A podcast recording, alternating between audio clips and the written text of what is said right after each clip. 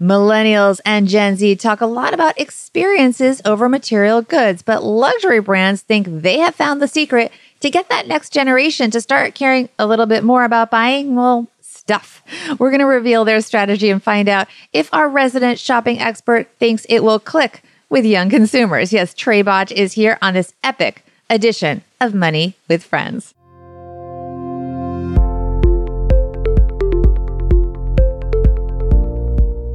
Welcome to the Money with Friends podcast. I am certified financial planner Bobbi Rebell, host of the Financial Grown Up podcast, coming to you from my very grown up kitchen in New York City.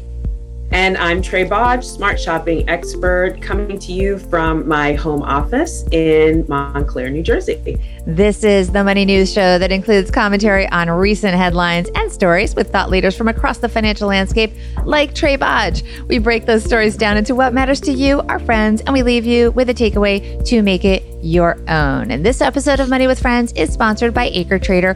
Farmland can be a great way to diversify your portfolio, especially when the stock market is at sky high levels and you may be considering looking for some alternative investments. Acre Trader has a great explainer video. For more, go to acretrader.com forward slash MWF to learn more. Trae Bodge, this is uh, a big show. I said it's an epic show. It's your final taping with us, your final recording with us, as a regular thought leader on season two of Money with Friends. Sigh. it's been so much fun. Thank you for having me. And you have a lot on your plate these days. I do. Um, I the, the, beginning of the year for me is usually a little bit slower after after the crazy hectic time of um, the holiday shopping season. But now I'm talking about New Year's resolutions, how to keep them, and then going into all those regular shopping holidays, looking at what the great deals are for January, February, March, etc. Um, helping people save money on their regular shopping, and you know partnering with um, Slick Deals, which you know it's my favorite coupon site, and helping uh, spread the word about their new browser extension, which makes your browser uh, find coupons for you as you shop. You don't have to do anything except for click on it to activate it. And so I'm really excited about this newest uh, technology from Slick Deals. So that's my um, my fun project that I'm excited about right now. I love things that make saving money not just easy but invisible. It just works. Right yeah, I don't want to have to think about it. I don't want to have to remember it. And so if it does it for me, I am all in. Seamless shopping. All right, we're going to talk more about shopping apropos in this episode. Let's see which one of our friends is going to bring us into our headline. Friends? Check. Money? Check. Friends with money? Let's do this. All right, Trae, start us off. We've got the New York Post here today.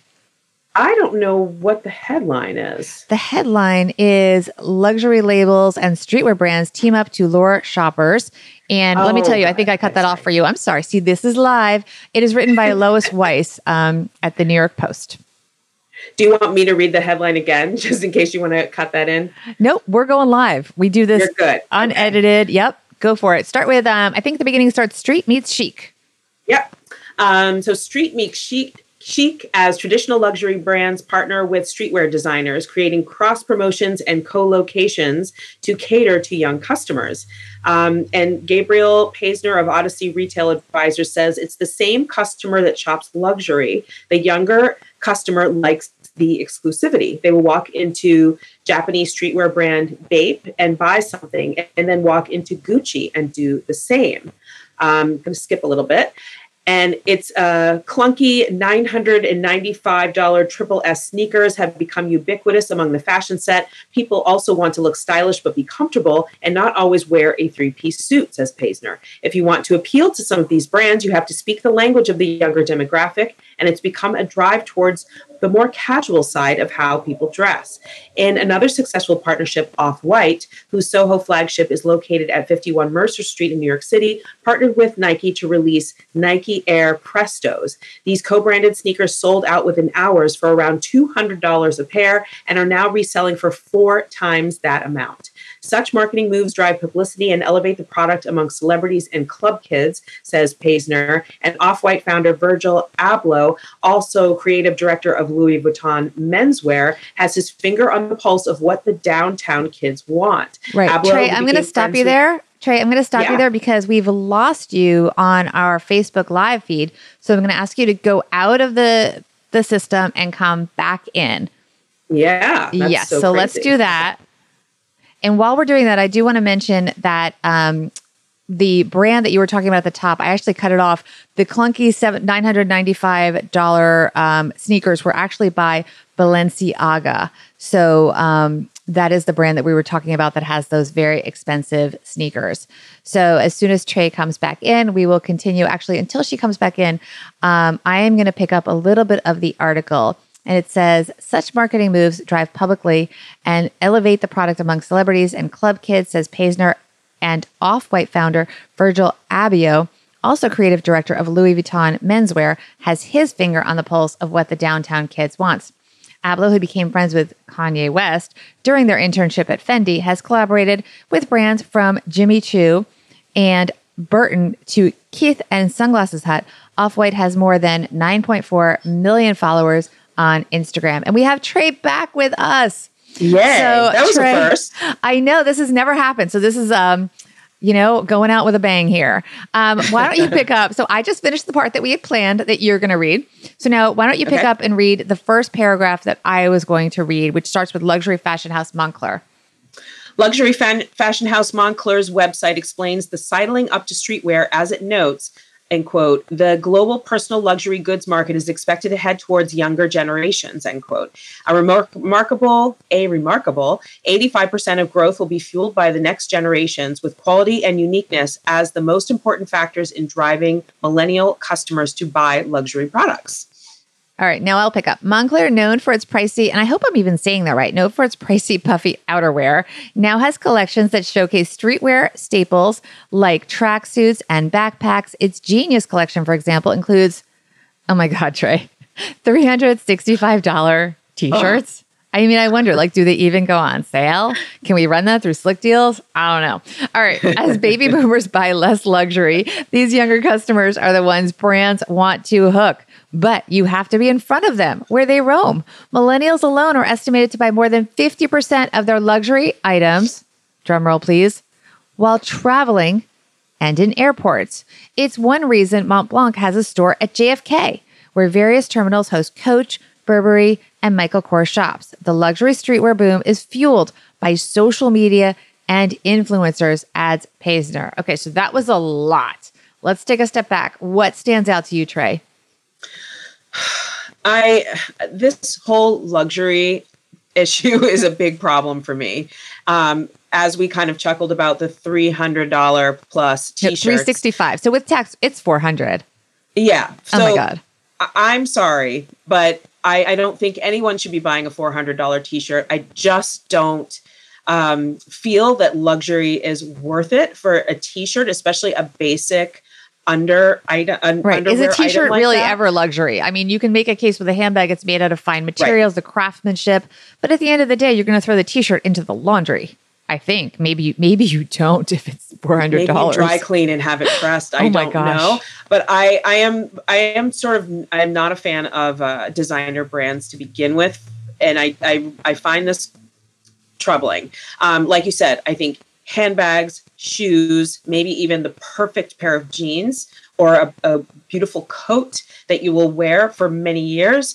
It is absolutely worth the investment. I like the idea that streetwear is being blended with luxury here to appeal to that younger consumer, but I I have to put it out there that I think younger consumers, no matter how much money you have, that you should be buying these items as investment pieces that you will wear for many, many years, not just as a one off, a t shirt, a belt, a pair of socks. Right. And it's interesting you mentioned the word investment because one of the the items that we mentioned, they were selling them for $200 and then afterwards they went up in value and they were worth more money. Um, so that's interesting. But is it really, you know, when we talk about investment, how do you define investment? And that has changed through the generations. This idea of sneakers, for example, as an investment versus we might think of that as like a Birkin bag. Like if you, I can't even imagine, but like let's just say you buy a handbag for $10,000 that in theory might retain its value, maybe go up in value. Now it's Yeah. something like sneakers. And we asked our Instagram audience, which by the way, the handle there is at Money Friends Pod. Have you ever bought clothing or shoes slash sneakers hoping they would go up in value and you could make a profit selling them? What do you think our audience said, Trae? Oh, the choices were um, it's called investing. And the other answer was, are you crazy? um, I think because this is becoming more common, and I'll give you a little bit of um, uh, info on this in a second. Um, I, I think that probably 60% of people bought things as an investment. It's, wait, uh, no, uh, thinking you would make a profit selling them. You think how many? 60%. Oh, no, we had only 5%. What? Oh yeah. now that's our audience. And I have a picture of a sneaker up there. So that might have influenced the, the responses that they were thinking they're, you know, are you buying an actual sneaker, not, you know, a, a luxury handbag or coat or that kind of thing. But yeah, well, the vast majority really was not. And we did get quite a few responses. I mean, and and the only people that said investing, I will tell you, were Sophia and Tyler. We had two.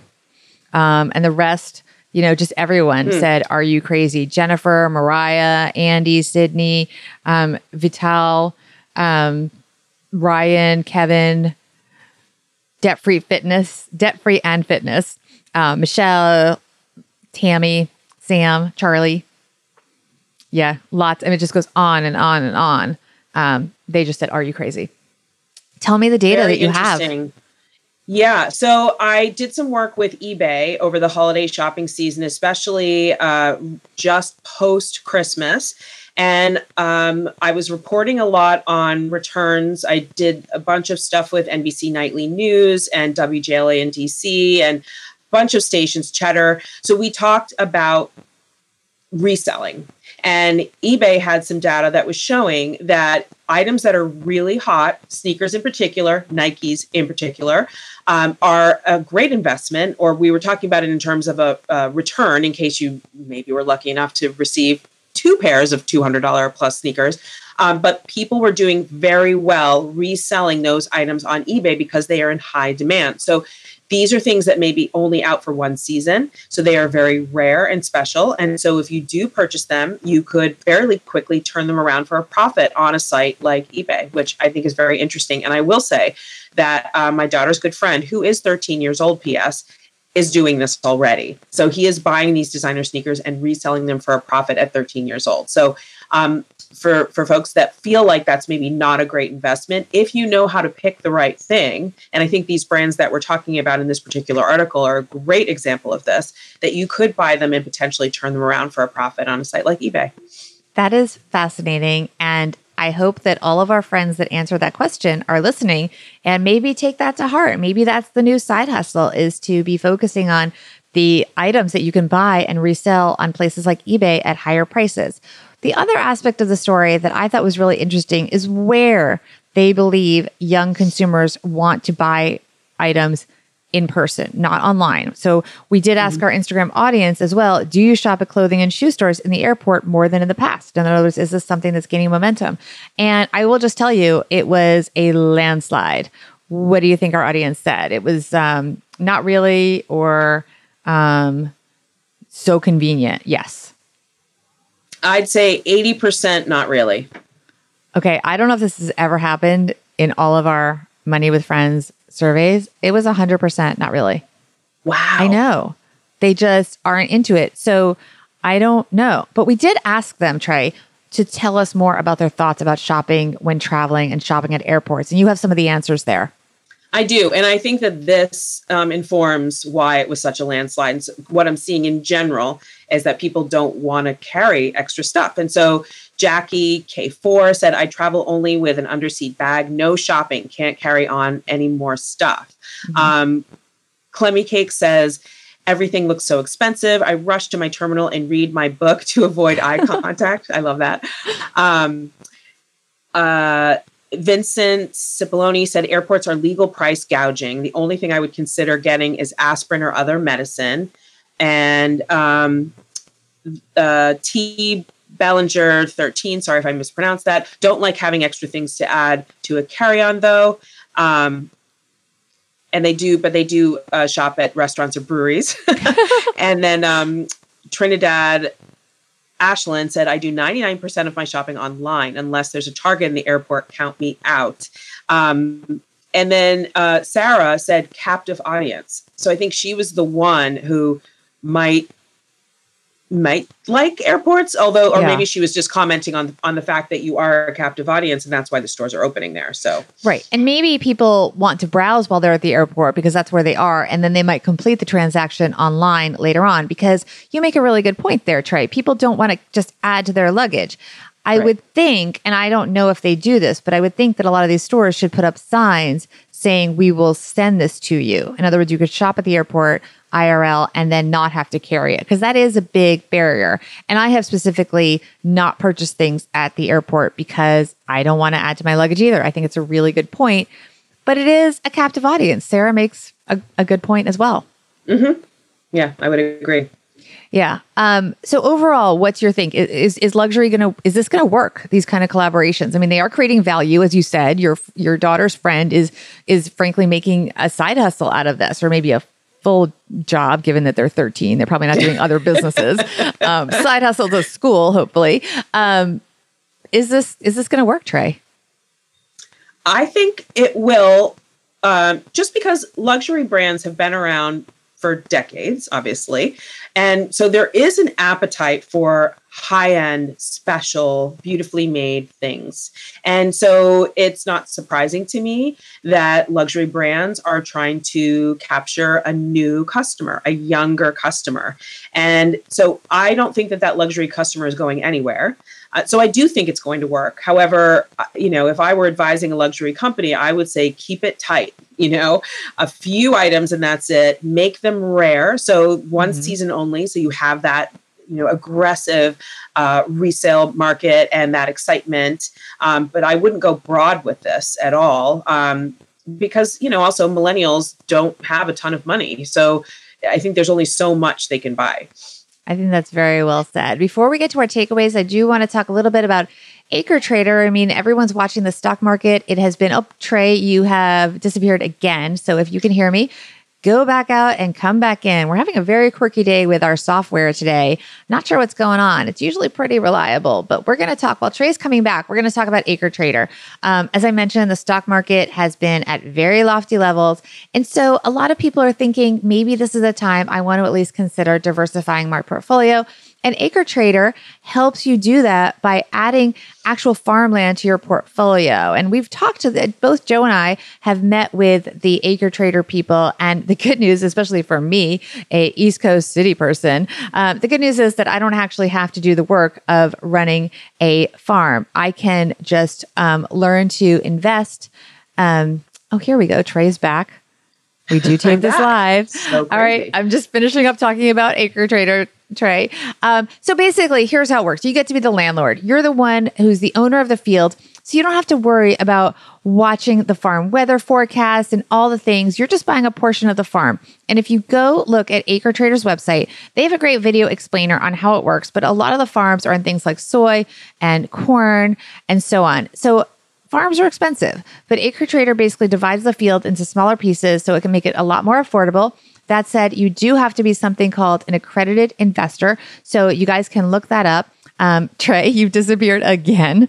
But the thing about farming is that it's kind of boring, which is a good thing in this case. It's the opposite of what the stock market is right now. And it's right now, it's exciting in a good way.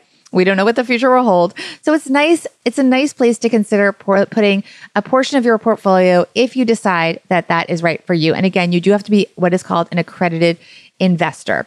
So go to go to learn more um, by going to sorry, go learn more and make the right decision for you. Go to acretrader.com forward slash MWF for more. And please, by using our link, they will send us a little thank you. So thank you for supporting the show and for learning more about possible opportunities if, in fact, they are right for you. Okay, we really do, I think, have Trae back. Hopefully, you'll stay for the rest of the show. This has never happened before. This is, we're going to talk in a minute. We're going to do our takeaways. Then we're going to talk about the fact that this is Trae's last taping, at least as a regular co host of Money with Friends. Um, what is your takeaway, my friend? My takeaway is that I like the real estate aspect of this um, simply because with online shopping taking such a huge bite out of brick and mortar, retailers need to be creative. So, in this case, opening stores where they have a as we were talking about, a captive audience um, could work in their favor. However, um, as we discussed in, in, uh, our podcast from yesterday about FOMO, don't buy these brands because the people you know or the people you see on social media are wearing them. Buy them because they suit you and don't buy what you can't afford. So well said. I love that. I, I, I wish I could just, well, I can't. I'm going to say ditto to that, number one, um, because, and it goes to the show that we did yesterday with FOMO. Um, really do what's right for you. Don't get caught up in it. And you know what? If you're into luxury brands, you can um, just wait till you can afford it till you're older or you're earning more money or you there's rental services if that's the kind of thing that's important to you where if you want to have a handbag for a special occasion you don't have to buy it outright and also as trae mentioned a lot of these things are sold on other sites like eBay. And yes, some of them increase in value, but some of them don't. So you can often get a really good deal on a luxury item by going to a website that sells things secondhand. My official takeaway, in addition to co opting Trae's, of course, is that I wanted to point out that this piece was actually in the real estate section. So it's a real estate story as much as a retail story. The IRL shopping is moving to transportation hubs because that is where the retailers believe the next generation of consumers is going. Luxury retailers are working to create a relevance. We will see if it takes off as much as the planes just outside the windows. I know that was a bad joke, Trae, but I couldn't help myself. Trae, this is your last show. I want to give you the give you the, the virtual floor for your sort of final words. Oh my goodness. So epic. oh my goodness well I, it's been a joy um, obviously I love any excuse to hang out with you, but then to talk about personal finance and shopping and saving at the same time, you know, like I couldn't do better than that. So thank you again for having me and thank you to your audience for being so engaged and you know our the live audience on facebook and also people responding to the instagram polls it's it just great um, it's really nice to um, see what everybody's thinking and what their feedback is, and then, of course, discuss these things with you.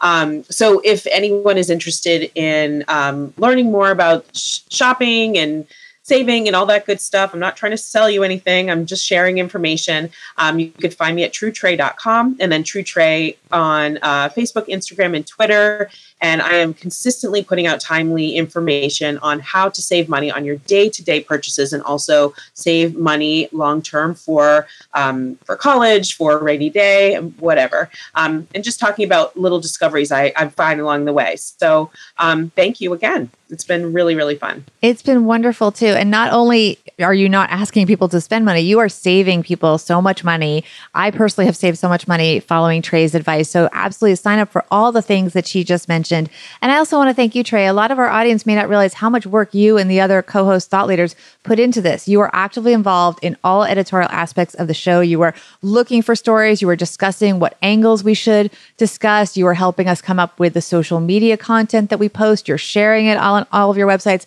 It's a big commitment and you were so much ingrained in the show. So we thank you for all that you do and all the other co-hosts do. And it's just been an amazing experience. I'm so glad we were able to get you.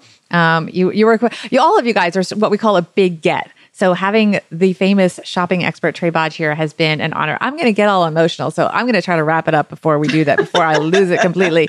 But everybody, learn more about Trae and our other co-hosts, and season three coming soon by going to our Yay. website, moneywithfriendspodcast.com. You can see the bios of all of our um, co hosts, including Trae. And if you didn't catch where to find her, well, first of all, you can just rewind. Let's not forget that.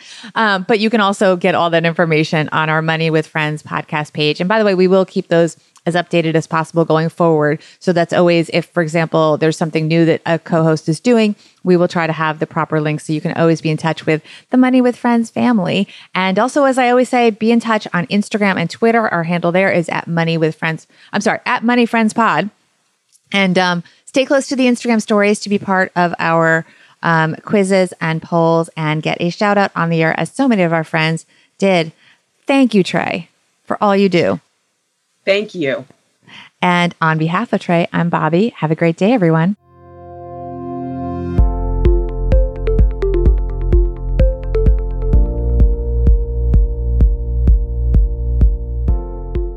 This show is created and hosted by Joe Saul-Sehy and Bobbi Rebell and is a joint venture of BRK Media LLC and Stacking Benjamins LLC, copyright 2019. Taylor Eichenberg engineered this show, and Ashley Wall is the producer.